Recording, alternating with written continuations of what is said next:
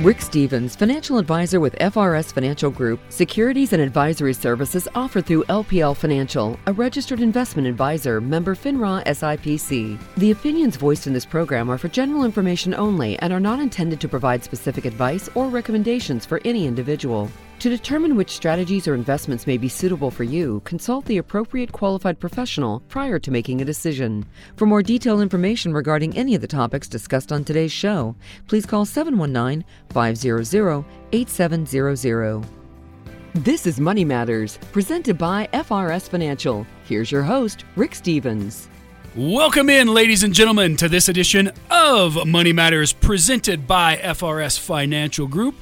Rick Stevens here as your host. This is your show. Remember, if you've got a question you would love to hear answered on a future show, if you've got a topic that you would like to hear us talk a little bit about, Feel free to give me a call at 719 500 8700. You can also go to the website, frsfinancialgroup.com. Go to that contact tab in the top right corner. You can send us that question. You could send us that message. You could even shoot me an email, rstevens at frsfinancialgroup.com. We would love to hear from you. Well, folks, this week we are in studio as always with Andrew Rogers. Andrew, you got to be feeling pretty good today after the uh, the Lions game this weekend. Yeah, just trying not to get over the skis, but uh, that Kool Aid's tasting a little bit better every week. I can I can imagine that uh, imagine that as well. How uh how, how is your lawn looking these days? Eh, all right, a little dormant, uh, little white earlier in the week, but uh, it's I mean it's there. It hasn't blown away yet. That's that's a good thing. That's a good thing, folks. Ben Fisk, owner of Fisk Lawnscapes, is in the studio with us today. Ben, welcome back to the show. Hey, it is good to be back in studio with you, Rick. Yes, and and the uh, the key to that is in studio because the last time you were here, I was supposed to be in studio, but instead I was in Flagstaff. That's right. So, it was just me and Andrew last time. Yeah, Yes. in the greenhouse. Yes. uh, well, folks, before we get started here, we do have to give out that uh, disclaimer that FINRA and the SEC likes, which is that LPL Financial and FRS Financial do not endorse the guests appearing on Money Matters. But, Ben, we're still glad you're here with us anyway. Well, thank you.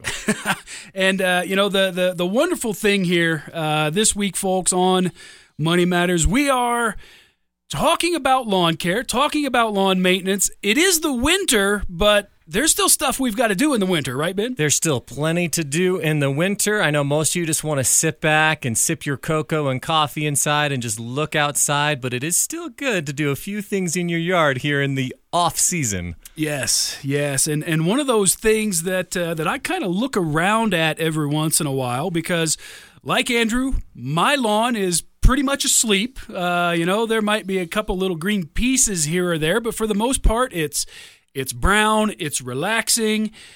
But I actually still see neighbors with mostly green lawns. Um, am I doing something wrong, or or did they put something on they shouldn't have? Well, you know, if they have AstroTurf, it could be that uh, it is fake grass. So that is uh, option one there, Rick. But uh, no, most yards at this point are going to start turning that real brown color. Uh, even your neighbors who have a little bit of green, you'll see here with this cold weather that we've been having, that lawns will go dormant at this time of year.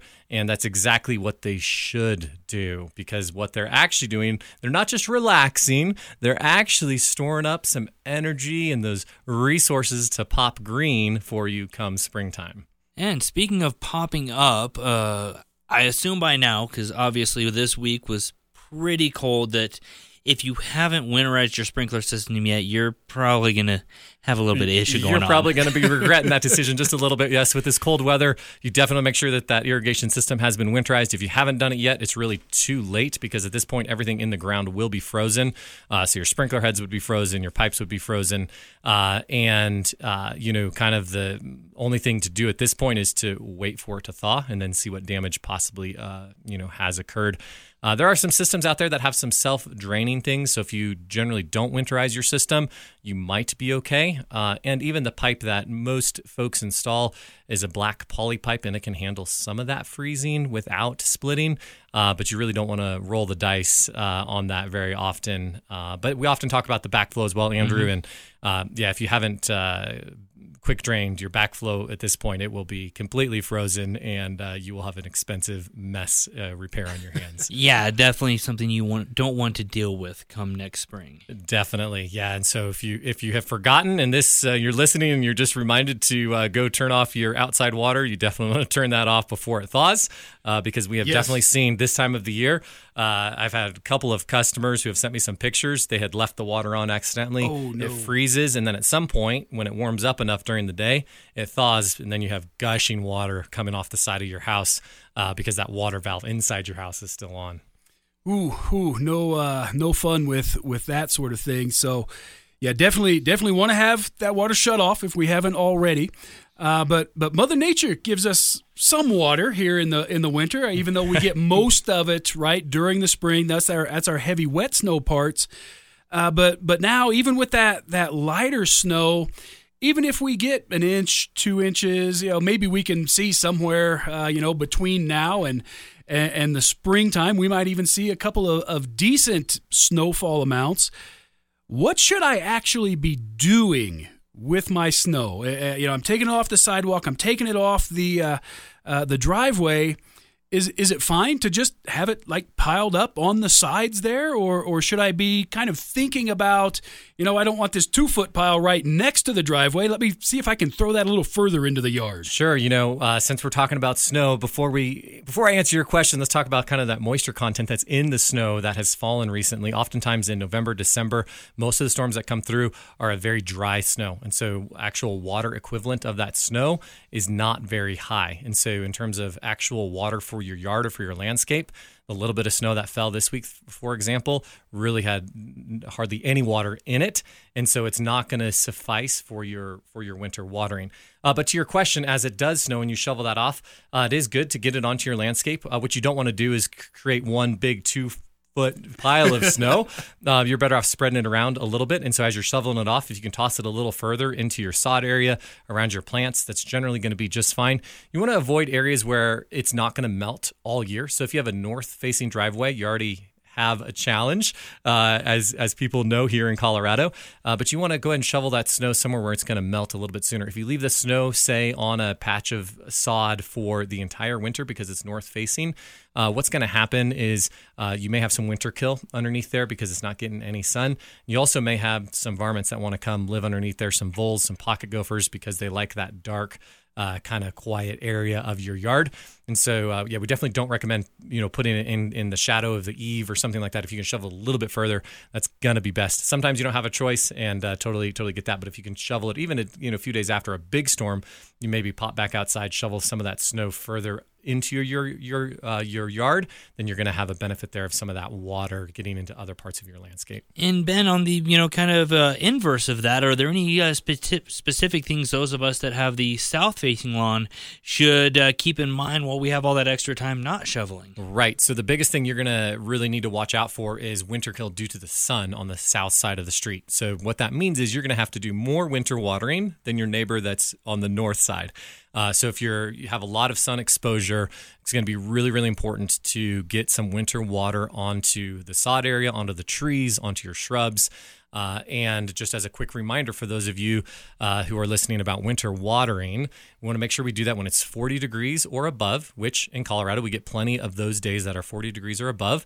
Then you want to bring that hose out of your garage, hook it up, and then go ahead and water your entire landscape, especially focusing on those areas that are getting hit with a lot of that winter sun. It's so dry here in Colorado. Humidity levels are low, especially in these months of November, December, January. So you definitely want to get water on there once per month when it's 40 degrees or above. And how long should we be doing that? Is that something where we maybe do a little extra time, or maybe what we have set up on the timer for our normal water? Yeah, so definitely extra time is going to be is going to be real good because what you want to do is a real deep soak. And so because you're only doing it once a month, you want to be sure and let that water really percolate deep into the to to the roots of that sod.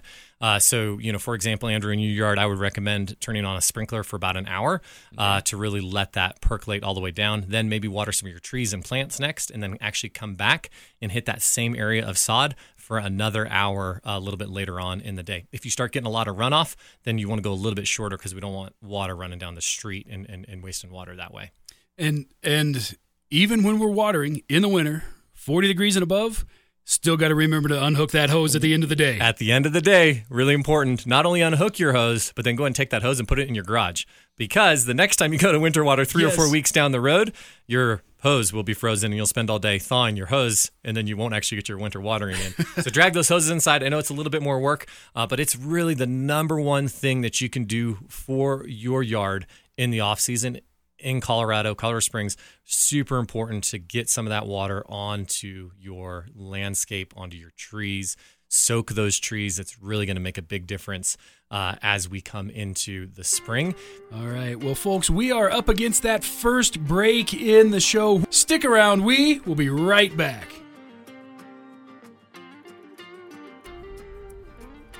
Does stock market volatility have you wondering which way is up? Do the talking heads and doomsayers have you wondering if this really is the end? If you want straight answers from an advisor who isn't just trying to sell you something, call FRS Financial Group at 719 500 8700 to schedule your complimentary appointment today. And remember to tune into Money Matters presented by FRS Financial Group here on KRDO, Saturday mornings at 9 and Sunday at noon. Products and services offered through LPL Financial, member FINRA SIPC. Well, folks, thanks for sticking around with us through that break here on Money Matters presented by FRS Financial Group.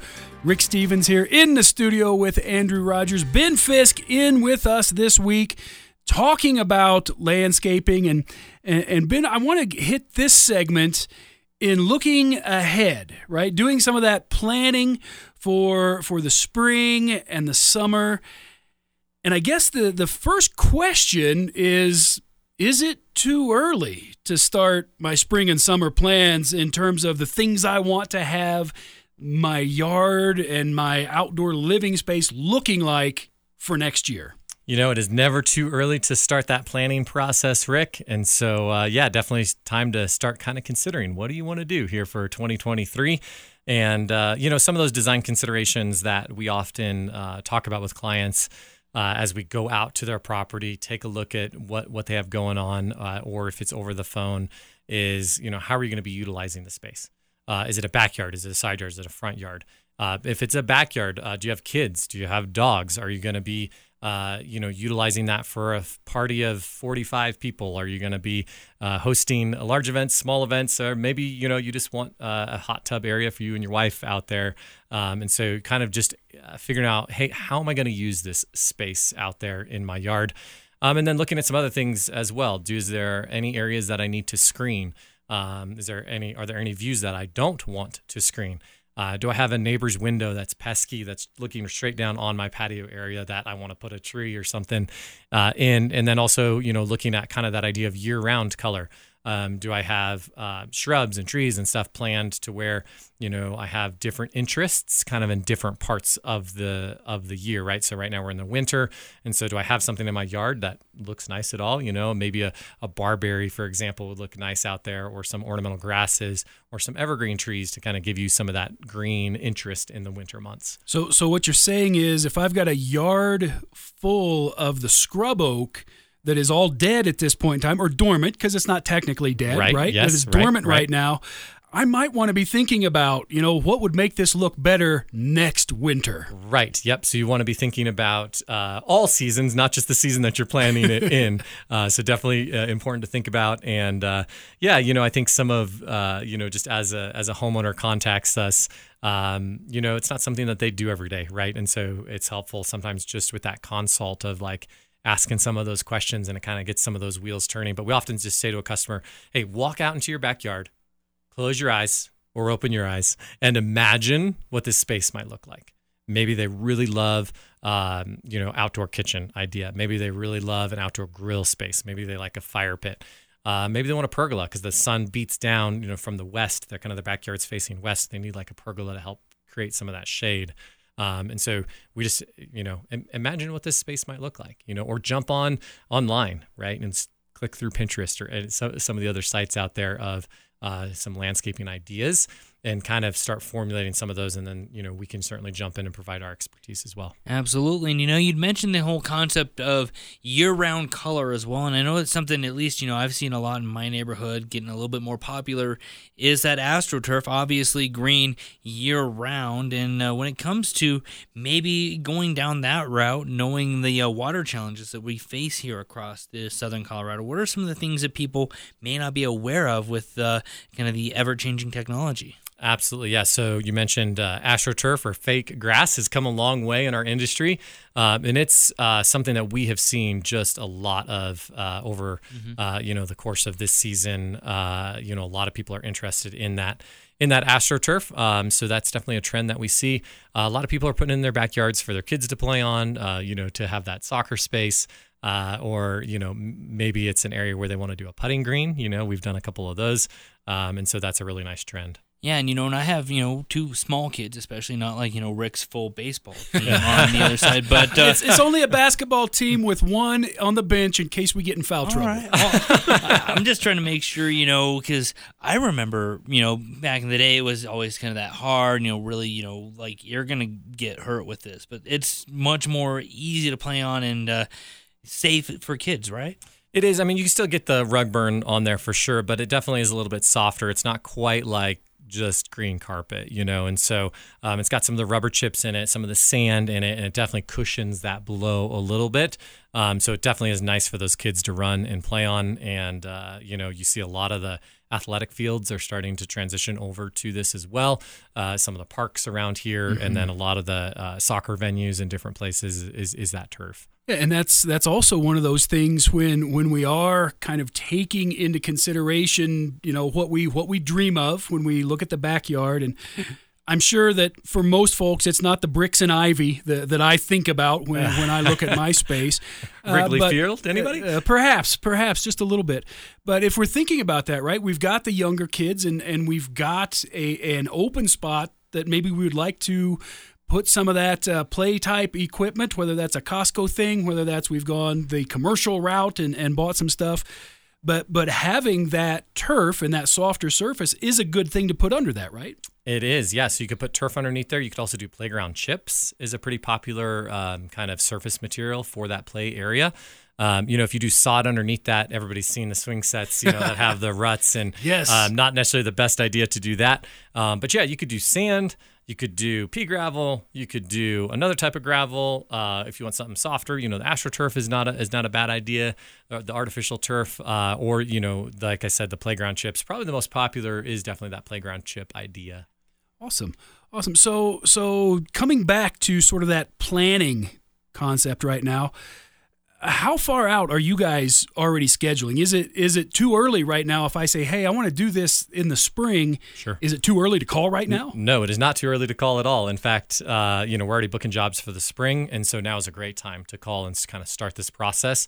If you want the job done in spring, you need to get on our books ASAP uh, you know, because really at this time of year, there's just a lot of people planning. In fact, we've seen over the last few weeks, um, you know, more people are starting to think about now 2023, uh, probably, you know, from that budgeting idea. Uh, but it's it's a great time to start.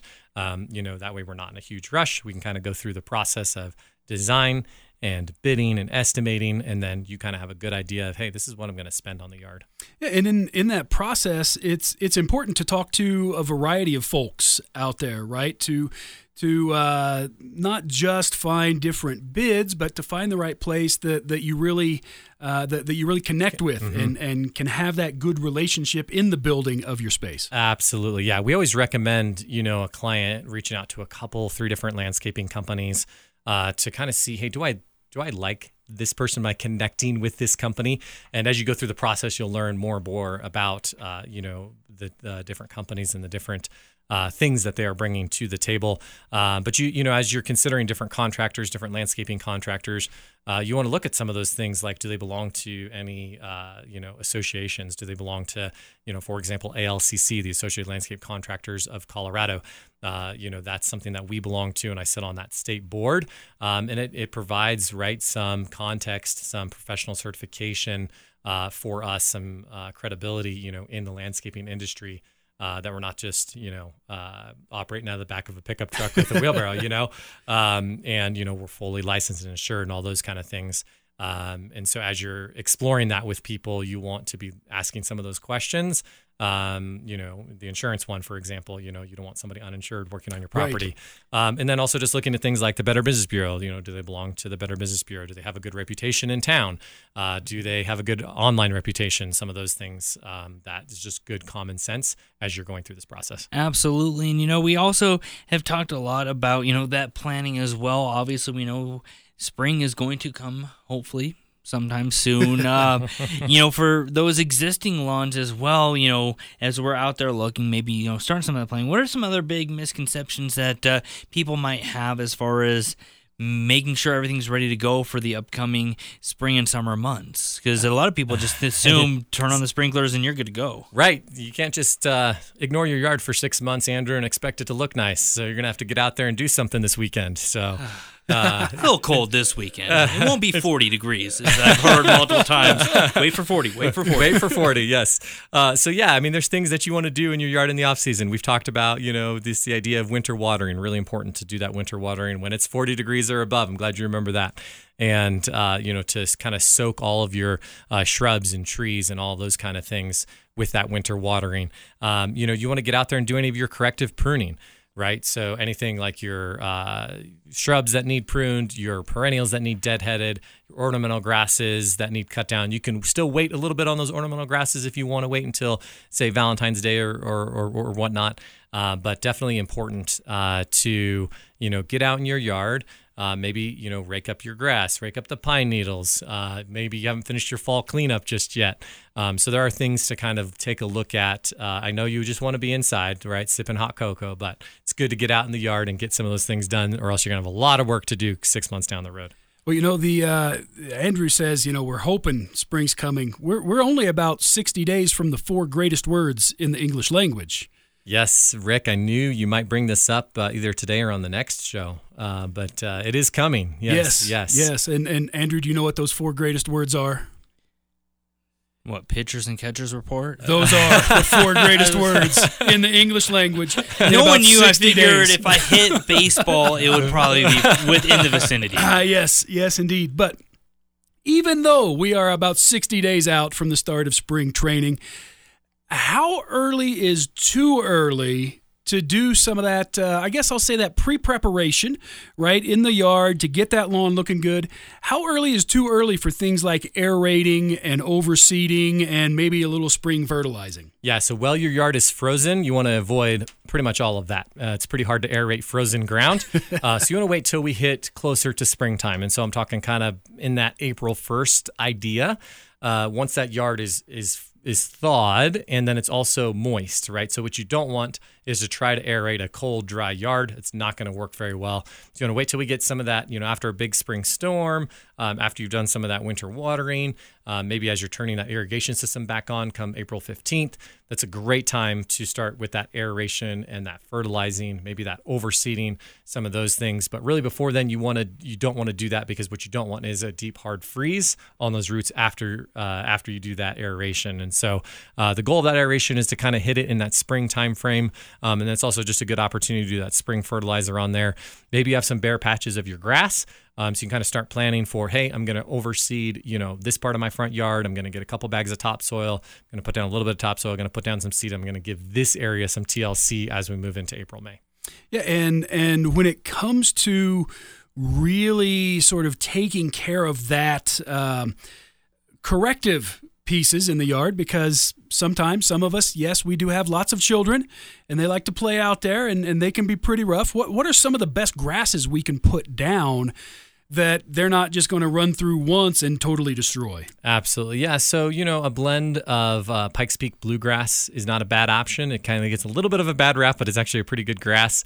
Uh, and also some of your fescues, your tall fescues, some of those other fescues are, are good as well. So check in with, uh, you know, some of our local sod and seed suppliers. Uh, they always do a great job.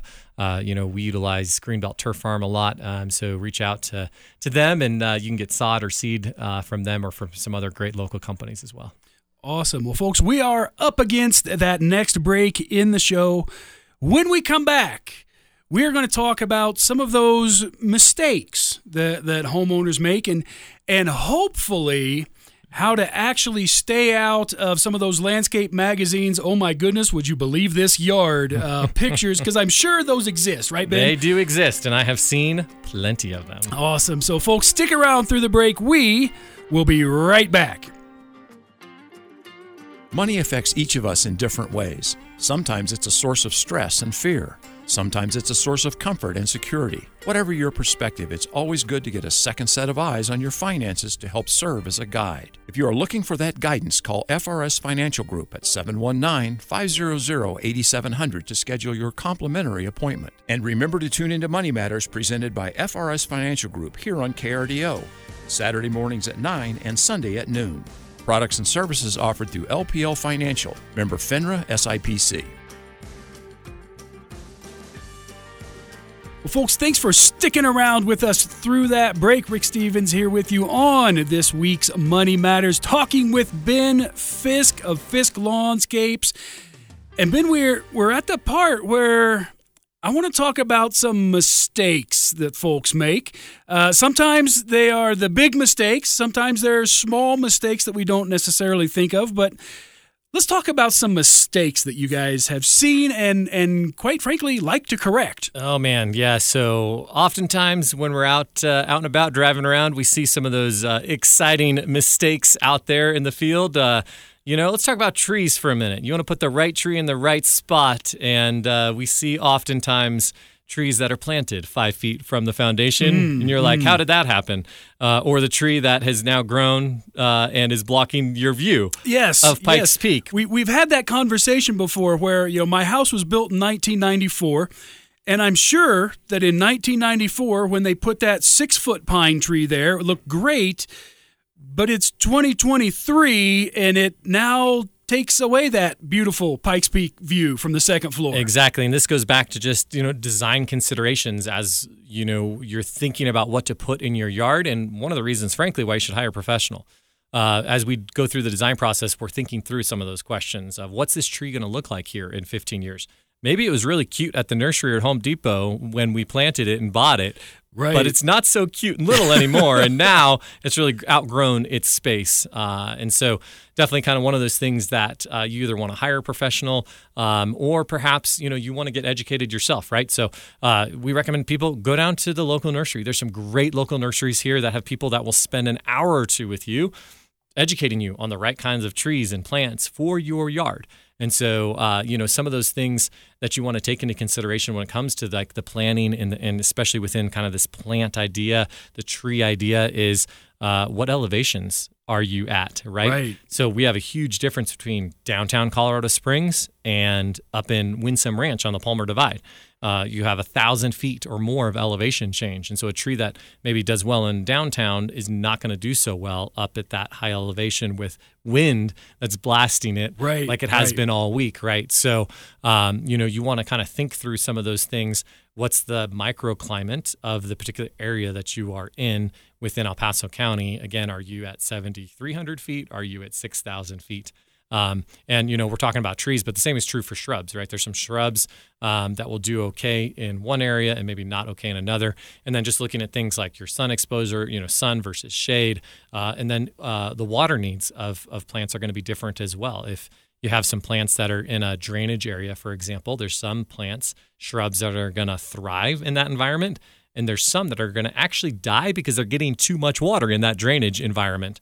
Um, and so these are all just like things blunders maybe that we see on a regular basis of just the wrong type of plant or shrub or tree that we see in areas where you're like, oh man, we really should have planted something else there. Right. And it's and it's not just a, a local, if I can say it that way, elevation issue, but you know, as a as a kid who grew up in the Midwest, it was actually just back there recently with the oak and the maple and the hickory. That that's not typically the Midwest trees aren't going to do well where we're at. Right. Well, it depends. Some of them do well here, and some of them do not do well here. right. So, uh, and then there's some different cultivars too. You know, and so uh, general rule of thumb, you know, if you go down to the local nursery and you can't find a tree rick, it's probably because you shouldn't be using it.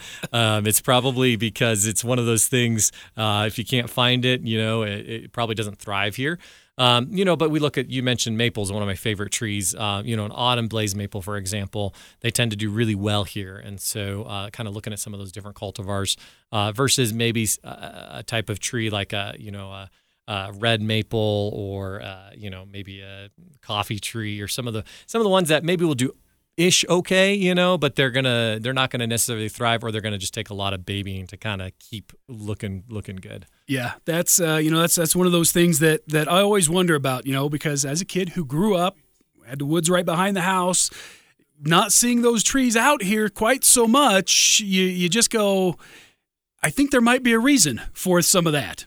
Right. Yep. Exactly. And uh, you know the same is true again with your ornamental grasses and different things like you want to you know do do your research if you're going to do it yourself, right? So if if you as a homeowner are like, hey, I'm going to do my own yard, go down to the nursery, you know, get educated. Or if you're like, I don't really have the time for that, I'm hiring somebody for this, then then you want to hire a professional who understands some of these concepts that we're talking about. Right, and and very similarly in, in the lawn as a whole, right? Because the grass that I could grow in Illinois or folks that have moved from Florida, that's not the kind of grass you're going to be able to really have a nice thriving yard with here without an extraneous amount of work. Right. And, uh, you know, we see that again with people who are moving here from out of state uh, who come in, they buy a house, and they're like, oh, we just throw down grass seed and it grows, right? Nope, it doesn't happen in Colorado. you got to have good soil, you got to have good irrigation, you have, you have to have good, you know, sod or seed uh, that you're putting down. A, you know, a nice, uh, you know, Pikes Peak blue, bluegrass blend or something like that uh, would would do a lot better here.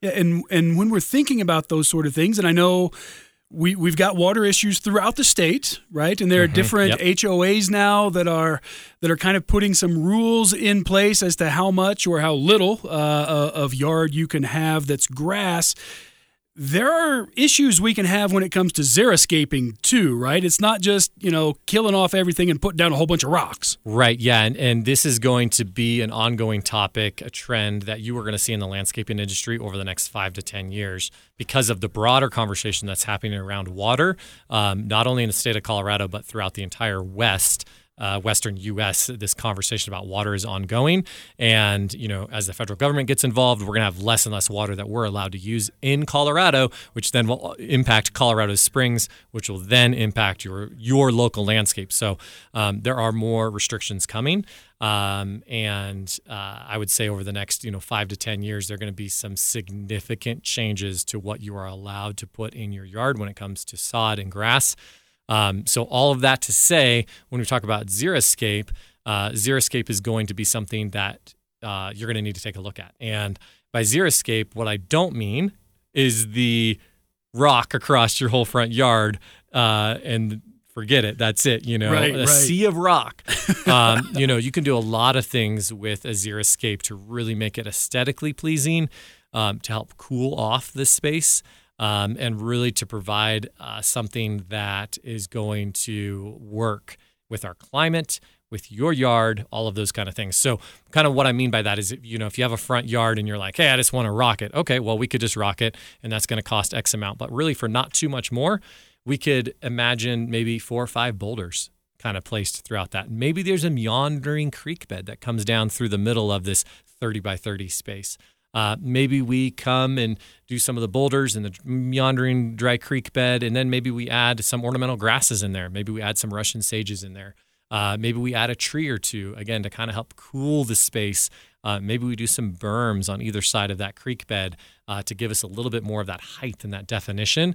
And now what we've done is we've taken four or five extra elements and we've brought them into the Xeriscape to where it's not just a sea of rock. Now, is everything rocked and covered? And yes, but it's not going to be just this ugly mess in your front yard.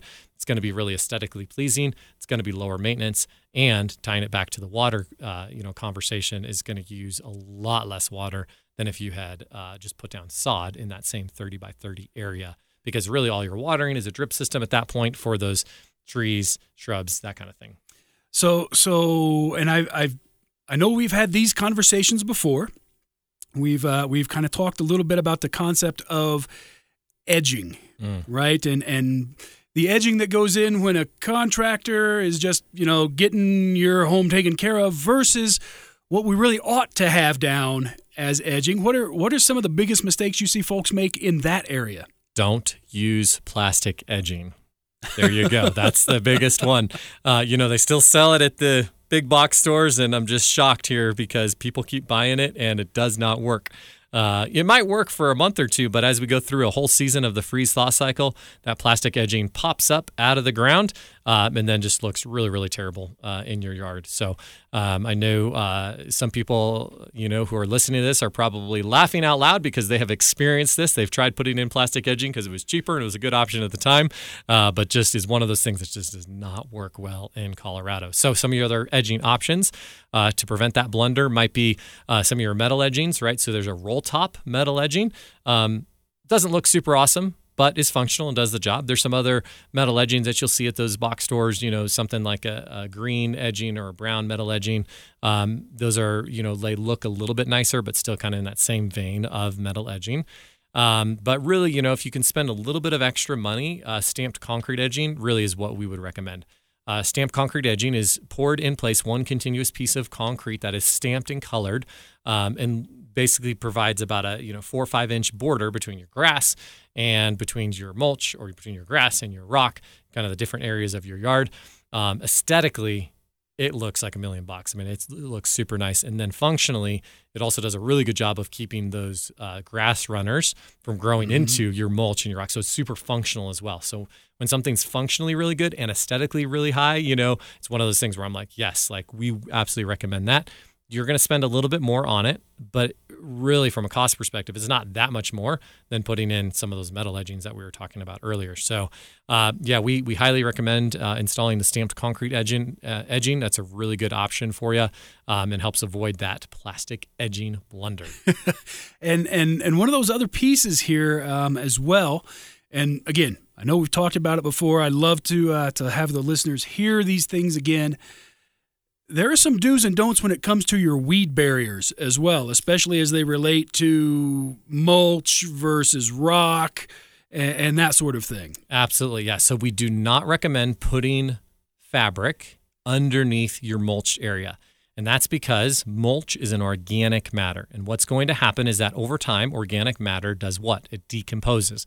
So as it decomposes, it actually creates this uh, thin layer of really rich soil. And then what happens is you have those weed seeds blow in and you start having weeds grow on top of your weed barrier fabric. And then you just have a big mess on your hands because you have weeds growing up and you have your mulch, and it just gets to be a big problem. And so we do not recommend putting that weed barrier fabric underneath your mulch areas. Instead, you want to keep your mulch thick. And by thick, I'm talking three to four inches thick. And what that will do is it'll help kind of uh, make a little bit of a mat on the ground to keep that weed uh, growth to a minimum. Are you going to get some weeds? Yep, you are going to get some uh, just by virtue of areas that are getting maybe some drainage or areas that are getting that overspray uh, from your yard. So you will still get some of that weed growth going on. Now, when we talk about weed barrier fabric and the right way to, to, to use that is going to be underneath uh, your rock areas. So if you have some decorative rock areas, for example, you definitely want to use a commercial weed barrier fabric underneath that rock area because the rock is not going to decompose, um, and that will help prevent that weed growth in those rock areas. Awesome. You know, the the that question, you know, I see oftentimes that'll come up is the the overwatering, underwatering issue because we can overwater without intending to at times, right? Absolutely. Yeah. So that's just where you want to really dial in your different zones and your irrigation controller. Maybe upgrade your irrigation controller. Maybe as you're planning for 2023, you could upgrade your irrigation controller uh, to a smart controller or to something you can control on your phone. And for example, you know, you might have one zone of your yard that you're watering 20 minutes, and you might have another zone that you're watering seven minutes because the water needs are that different based on your front yard, backyard, side yard, sun, uh, you know, exposure, not sun, slope, not slope, all those things. Yeah, so it's not just a, uh, a Ronco rotisserie set it and forget it kind of a thing that I should be doing with my system. Yeah, don't be setting it and forget it. And uh, you too, Andrew, don't be setting it and forget it either. Uh, I love it. Well, folks, we are up against that final break in today's show. When we come back, we are going to talk about some of those other things we need to be considering when it comes to our 2023 landscape budgets and projects. So stick around. We will be right back. Are you worried about what's been going on in the markets and how it has affected your portfolio? Maybe you need a financial checkup. If you have questions about the health of your financial future, call FRS Financial Group at 719 500 8700 to schedule your complimentary checkup. And remember to tune into Money Matters presented by FRS Financial Group here on KRDO, Saturday mornings at 9 and Sunday at noon. Products and services offered through LPL Financial, member FINRA SIPC. Well, folks, thanks for sticking around with us through that break. We are in studio today here on Money Matters with Andrew Rogers and with Ben Fisk of Fisk Lawnscapes. Uh, ben, before we really jump into this uh, this last segment here, it is winter. Uh, one of the things that landscape companies oftentimes do in winter is snow removal, and uh, you you might have some openings for for some folks if they're looking for a little extra winter work. Is that right? We do. Yep. So we offer commercial snow removal. We don't do residential snow removal, but we do commercial snow removal. And uh, like we were talking about earlier, you know, that shoveling, uh, you know, sidewalks and putting down that ice melt and all those really important things to help keep businesses and uh, schools and churches and those kind of places open uh, when it snows because when you know we do get some of that cold weather and we want to help prevent that snow and ice from developing for these commercial sites uh, to really help them uh, continue to do business and for people as they're coming and going just to to, to be safe. Yes, yeah. The the removal of liability is always a, a, good thing in there. It is. If if folks are are looking for right that that whether it's an extra job or or I've got uh, you know a high school kid that needs something to do over the winter, how how do they find out? Hey, can can we get in touch at Fisk? Absolutely, yeah. So anybody who's interested uh, in in helping out with any of that kind of stuff, or looking for full time, you know, landscape work or anything like that, and you know, interested in what a career in landscaping might look like, there's always opportunities,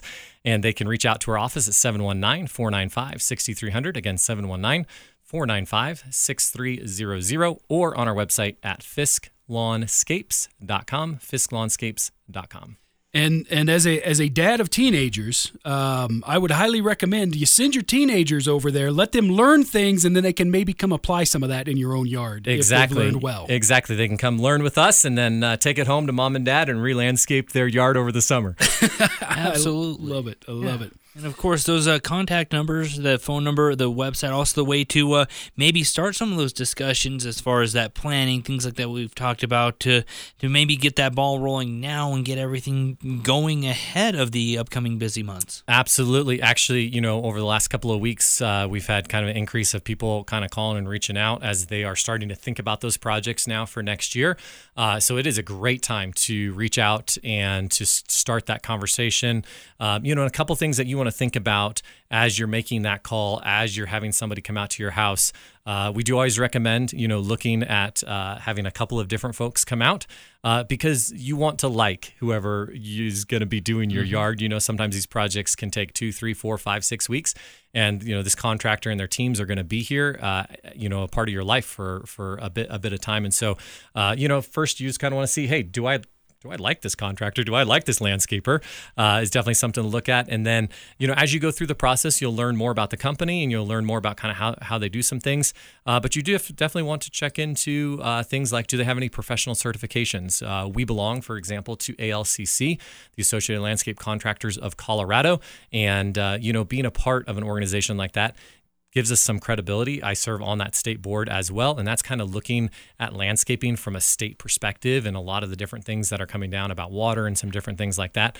But again, as you're making a decision about what company to go with, looking at some of those kind of things, do they belong to any of those types of or, uh, organizations? Uh, do they belong to the Better Business Bureau? Do they have a good reputation online? Um, you know, just kind of some of those basic things as you're checking out, uh, you know, which which company to use. Then certainly you're going to be looking at and comparing designs, and you're going to be saying, "Hey, I really like this design that Ben did, and I don't love this design that Rick did," uh, or whatever the case may be, right? So, uh, kind of looking at some of those things, and looking at the budget too, and uh, you know, as this uh, as we talk about money matters, you know. Yes. Uh, are we preparing? Are we saving some money now each month? So we're going to save money in December, and January, and February, and March, so that by the time we get to April or May, we now have the full funds necessary to go ahead and pay for whatever these improvements are. And so I think that's why a lot of people this time of year start reaching out to us as well, is because these are people who are budget conscious and they're like, hey, we want to do this project in six months. We need to know what it's going to cost. Uh, and so, you know, these are all kind of things, uh, reasons why now is a great time to start thinking about what you might want to do in your yard, uh, you know, come next year. And again, uh, if you wait until May to do this, Andrew, then it's we're going to be booked out three four months. Uh, so if you want to get it done early in the spring, uh, you want to get on our calendar ASAP. Yeah. And that's something too. You know, you mentioned kind of that budgeting and planning process. Is it also something that uh, you might be able to do in stages, or is it something better just to kind of bite the bullet and do it all at once? Like say, you know, let's do the big bulk of it one season, but then we'll take this area of crushed rock and maybe upgrade it to the paved stone or to concrete maybe a year or two, or is it better just to get it all done in one step? Yeah, so the answer is it depends. It's like an attorney. You know, I know that's Rick's favorite answer. So uh, it uh, it depends, Andrew. Uh, you know, we definitely do things in stages, and mm-hmm. sometimes that works out really, really well. You could do a backyard, then a side yard, then a front yard, something like that. Uh, or I love your example too of, hey, I want this pathway. Um, but for now, all I can uh, afford in terms of my budget is a uh, crushed stone or a breeze product. And maybe a year or two down the road, I'd love to do stamped concrete on this pathway. So we're going to come back and we're going to plan for this mm-hmm. pathway maybe in a year or two down the road. Um, so something like that could be a phase one, phase two, um, and then some people too uh, are going to you know do like an upgrade a year or two down the road where they can come in and add ten, fifteen thousand dollars worth of shrubs and trees because you can spend a lot of money in shrubs and trees really quickly. and so maybe you kind of do the do the bare bones at first, and then you're like, hey, we're going to plan for some additional. You know, we want to do seven more trees kind of at the back of our property, uh, but we can't afford that this year, so we're going to do that next year. So certainly, we talk with uh, people all the time about phases, and we've had some customers where we've done man probably four or five six different phases and so definitely something that that we can look at also, you know, one of the one of the other things that uh, I, I'm going to guess probably comes up from time to time, and, and it kind of runs into that phases sort of thing. Are there things that you know, folks that could could say, hey, if you've got time on the schedule now, you guys could come out and do XYZ because it's winter, so we're not necessarily planting new trees right now, but we can come do this phase now. When we get to the spring, we do that one. When we get to midsummer, we finish it this way. Mm-hmm. Absolutely, yes. So um, anything within kind of the hardscaping realm, we do all winter, right? So we have crews that are working most of the winter, um, and so you know even on on on colder days like what we've been having this week, we've had crews out, right? And so um, definitely something to look at in terms of retaining walls, maybe some patio spaces, uh, fire pits um, anything that kind of falls in that hardscape realm. Um, you know, retaining walls, for example, um, you know, that project could take a week or two. Um, so then comes springtime when we need to come in and just do the soft scape. So the soft scape meaning things like your trees, your shrubs, uh, your sod, uh, maybe some irrigation, some of those things. Um, then we'd come back in and we could do that a lot quicker come springtime. Uh, so we kind of would split it between a winter phase and then a spring phase. Yeah, and one of those hardscape things is one. I know this is a conversation you and I had a couple years ago in an empty dirt lot behind a new house. Is when it comes to concrete, even if you may be thinking about it, it's always better to maybe add a little bit more instead of uh, kind of skimping, right? It is. Yep. You. I never hear the complaint. My patio is too big the complaint that I hear is my patio is too small. And so if you're thinking, should I go, you know, 20 by 10 or 20 by 20, I'm going to tell you go by go 20 by 20. Uh, and so you always want a larger patio space. Uh, you know, people spend time on patios. Uh, it's kind of like the kitchen of the of the outside, right? Uh, you know, having that space where people can hang out on the patio. Uh, that's where they're going to naturally gravitate towards. And so, uh, yeah, we always recommend. Um, maybe upgrading your patio. You know, a lot of the builder patios, just by way of reference, are uh, eight by eight or eight by ten. Those are pretty tiny patios. You can barely set a four-person table on that and mm-hmm. walk around it. You probably can't even walk around it. Um, and so we often will see as people upgrade their yard and look at those re- landscape renovations, which we do a lot of between the new builds and the re- uh, the renovations.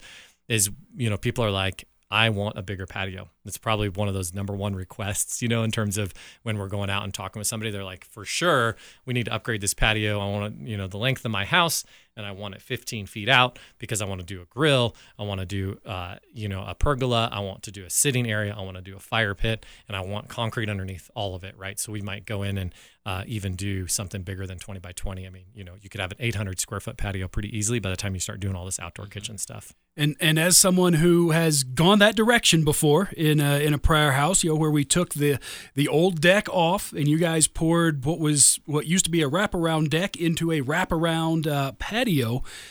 One of the big reasons that we did that one was the maintenance side of everything, right? Because there there's all that I've got to you know clean the deck, I've got to strip the deck, I've got to reseal the deck I don't have to do that all the time with my patio, right? Right. Yeah, patio is going to be way less maintenance than a deck will be, and deck is going to be more expensive on the front end as well. There's still a place for decks, and we design decks, and we have carpenters that we work with and, and can refer for decks because sometimes a deck is the right decision for that uh, you know particular homeowner.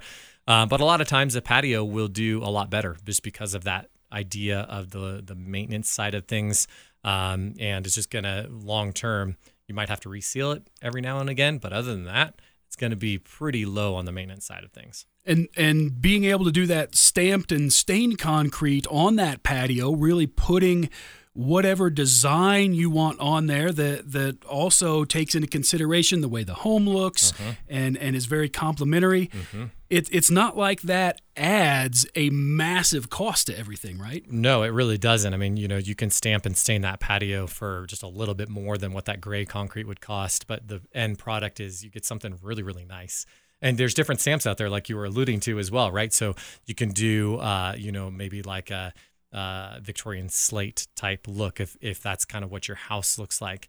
Uh, you could do an ashlar pattern. Uh, you could do something maybe uh, that's like random flagstone pattern you could do one of our favorites that we do a lot of is what we called old granite, and it's just a textured pattern, um, but it's just super super nice. And there's other things you can do with the colors as well, right? You can do uh, you know a darker color border and a lighter color interior.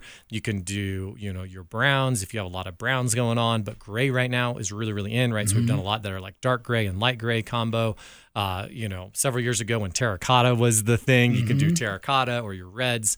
Um, so you, there's just so many different options that you have with concrete. Um, and then, you know, also just to mention pavers. Pavers are a really good option as well. So if you're like, I don't really want concrete and I don't want a deck, what else you got? Uh, you know, pavers are a great option as well. And you can do some really um, just artistic, it's a little bit softer feel look. Uh, so again, from a design perspective, uh, maybe you need a, a, paver patio as well, and that's something that we could look at. So I can, uh, I, I, know we talked about this a, a, few years ago when we were getting that done. Um, we we can do some pretty pretty customizable things, right? I could, I could put a giant Cubs logo on my patio if I want it, uh, right? Uh, you know, if you want it, I'm sure we could figure it out. Yep, yep, indeed. Uh, awesome. Well, what what are some of those other things? I know we've got just a little bit of time here left. What are some of those other things that maybe we haven't gotten into yet that, that the listeners really need to know about when it comes to the landscape this time of year and, and looking forward into 2023? Yeah, so we already talked about winter watering, but just definitely want to reiterate that the number one thing you can do for your yard this time of year, winter water, winter water, winter water, 40 degrees and above, and every three to four weeks. Super important. Um, also, great time of year to trim your evergreens. So, say they're touching the ground and you just are doing a little bit of corrective pruning, you're not even hiring a tree company to do a little bit of that cor- uh, corrective pruning.